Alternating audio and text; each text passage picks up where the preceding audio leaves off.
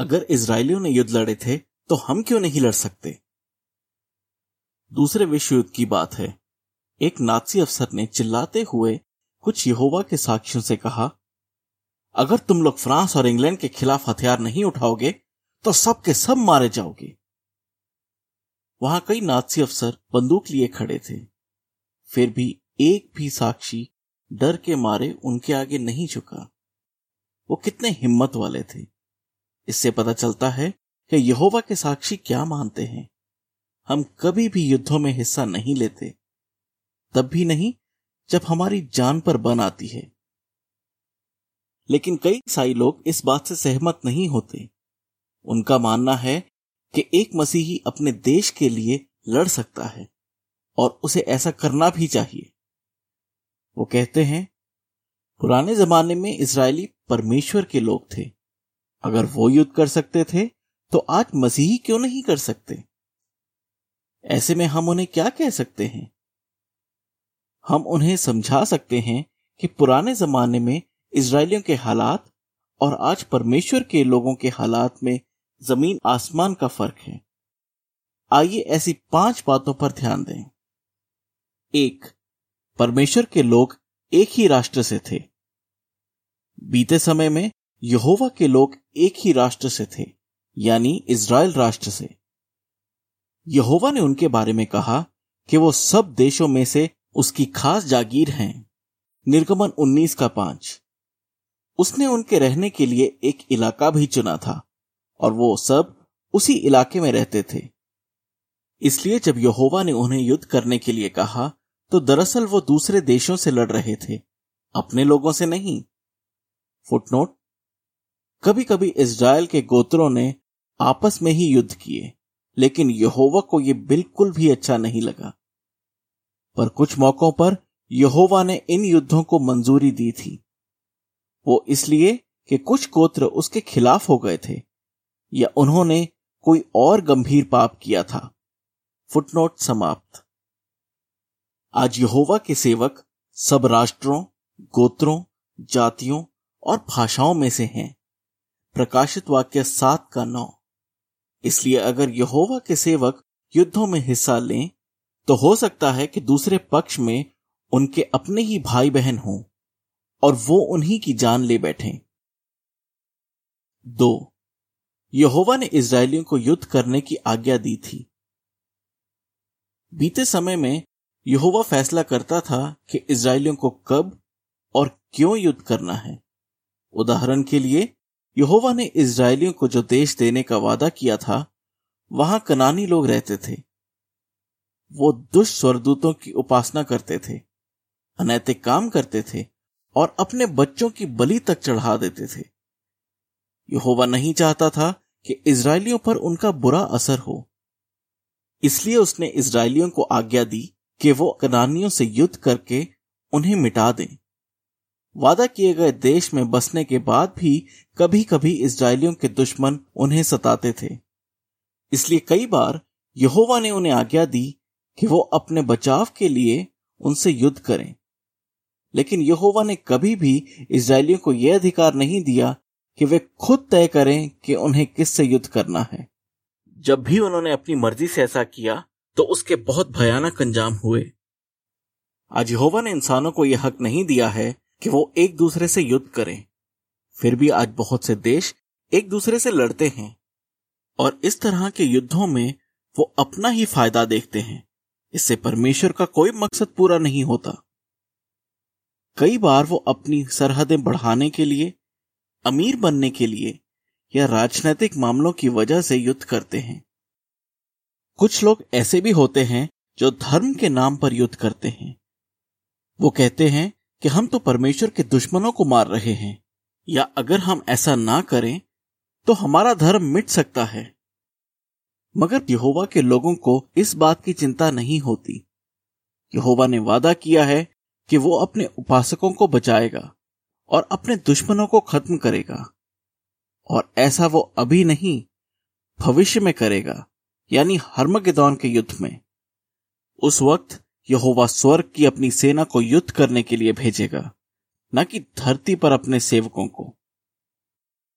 तीन इसराइलियों ने उन लोगों की जान बख्श दी जिन्होंने यहोवा पर विश्वास किया। बीते समय में इसराइली सैनिकों ने सिर्फ़ उन लोगों को जान से मारा जिन्हें परमेश्वर ने सजा के लायक ठहराया था, मगर उन्होंने उन लोगों को बख्श दिया जिन्होंने यहोवा पर विश्वास किया। जैसे इसराइलियों को हुक्म दिया गया था कि वो यरीहो शहर का नाश करें। पर उन्होंने रहाब और उसके परिवार की जान बख्श दी, क्योंकि रहाब ने यहोवा पर विश्वास किया। और आगे चलकर, जब गिबोन शहर का नाश करने की बारी आई तो इसराइलियों ने वहाँ के लोगों का भी नाश नहीं किया, क्योंकि उन्होंने मान लिया कि यहोवा ही सच्चा परमेश्वर है। आज जब दो देशों के बीच युद्ध होता है तो सैनिक यह नहीं देखते कि सामने वाला ईश्वर को मानता है या नहीं। वे किसी पर भी रहम नहीं खाते। और अक्सर इन युद्धों में बहुत से मासूम लोगों की जान चली जाती है। चार, युद्ध के मामले में इसराइलियों को परमेश्वर के नियम मानने थे। बीते समय में परमेश्वर ने इसराइलियों को युद्ध करने के मामले में कुछ निर्देश दिए थे और उन्हें वो नियम मानने थे।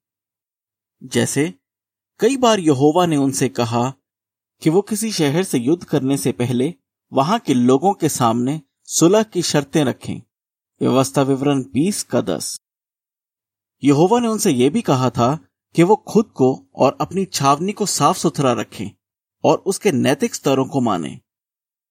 वहीं अगर इसराइल के आसपास के देशों की बात करें तो जब भी वो किसी इलाके पर कब्जा करते तो उनके सैनिक अक्सर वहाँ की औरतों का बलात्कार करते थे। पर यहोवा ने इसराइलियों को ऐसा करने से साफ़ मना किया था। यहोवा ने इसराइली सैनिकों से ये तक कहा था कि अगर वो किसी शहर पर कब्जा करें तो वो तुरंत वहाँ की किसी औरत से शादी भी नहीं कर सकते। उन्हें ऐसा करने के लिए एक महीने तक रुकना पड़ता। आज ज़्यादातर देशों ने आपस में तय कर रखा है कि वो युद्ध करते वक्त कुछ नियम मानेंगे। ये नियम इसलिए बनाए गए हैं ताकि आम जनता की रक्षा हो। पर दुख की बात है कि अक्सर इन नियमों को तोड़ दिया जाता है। पाँच, यहोवा इसराइलियों की तरफ़ से लड़ा। बीते समय में युद्धों के दौरान यहोवा इसराइलियों के साथ रहा और कई मौकों पर चमत्कार करके उन्हें जीत दिलाई। याद कीजिए कि यहोवा ने इसराइलियों को यरीहो शहर पर कैसे जीत दिलाई। यहोवा के हुक्म पर इसराइलियों ने जोरदार आवाज़ में युद्ध का ऐलान किया और इसके बाद यरीहो की शहर पनाह गिर गई। इस तरह इसराइली आसानी से शहर पर कब्जा कर पाए। यहोशु छह का बीस। एमोरियों को हराने में भी यहोवा का बहुत बड़ा हाथ था। उसने आसमान से उन पर बड़े बड़े ओले बरसाए, और युद्ध में इसराइलियों ने तलवार से जितनों को मारा था, उससे कहीं ज़्यादा लोग ओलों से मारे गए। यहोशु दस का छह से ग्यारह। आज यहोवा किसी भी देश की तरफ़ से युद्ध नहीं करता। उसका राज इस दुनिया का नहीं है, और यह बात खुद इस राज के राजा यीशु ने कही थी। योहन्ना अठारह का छत्तीस। आज इंसानों की सरकारें शैतान की मुट्ठी में हैं। इसलिए जो भी युद्ध लड़े जा रहे हैं, उनके पीछे उसी का हाथ है। और वो खुद इतना बेरहम है, तभी लोग युद्धों में इतनी बेरहमी से एक दूसरे का कत्ल करते हैं। सच्चे मसीही दूसरों के साथ शांति बनाए रखते हैं। जैसा कि हमने देखा, हमारे हालात और इसराइलियों के हालात में ज़मीन आसमान का फ़र्क है। लेकिन सिर्फ़ इन्हीं वजहों से हम युद्धों में हिस्सा लेने से इनकार नहीं करते। इसकी और भी कई वजह है। जैसे, यहोवा ने भविष्यवाणी की थी कि आखिरी दिनों में उसके लोग युद्ध करना नहीं सीखेंगे तो युद्धों में हिस्सा लेने का सवाल ही नहीं उठता। शायद दो का दो से चार। इसके अलावा यीशु ने कहा था कि उसके शिष्य इस दुनिया के नहीं होंगे। यानी वो दुनिया के झगड़ों में किसी का पक्ष नहीं लेंगे। योहन्ना पंद्रह का उन्नीस। युद्ध करना तो दूर की बात है। यीशु ने अपने शिष्यों से कहा था कि वे अपने अंदर नाराज़गी, गुस्सा और नफरत भी ना पालें। उसने उनसे यह भी कहा था कि वो सबके साथ शांति कायम करें और अपने दुश्मनों से भी प्यार करें। मती पाँच का नौ और चवालीस। बेशक, आज हम किसी युद्ध में तो हिस्सा नहीं लेंगे, पर क्या हम मन ही मन किसी भाई या बहन से नाराज़ रहने लगे हैं? अगर ऐसा ही चलता रहे तो मंडली में जो प्यार और एकता है, वो खतरे में पड़ सकती है। इसलिए यह बहुत ज़रूरी है कि हम अपने मन में नफरत की भावना को जड़ न पकड़ने दें। हम युद्धों में हिस्सा नहीं लेते। बल्कि प्यार और शांति से रहने की ची तोड़ कोशिश करते हैं। हमें उस दिन का बेसब्री से इंतज़ार है, जब यहोवा युद्धों को हमेशा के लिए मिटा देगा। मगर तब तक हमने ठान लिया है कि हम दुनिया के झगड़ों और युद्धों में किसी का पक्ष नहीं लेंगे। लेख समाप्त।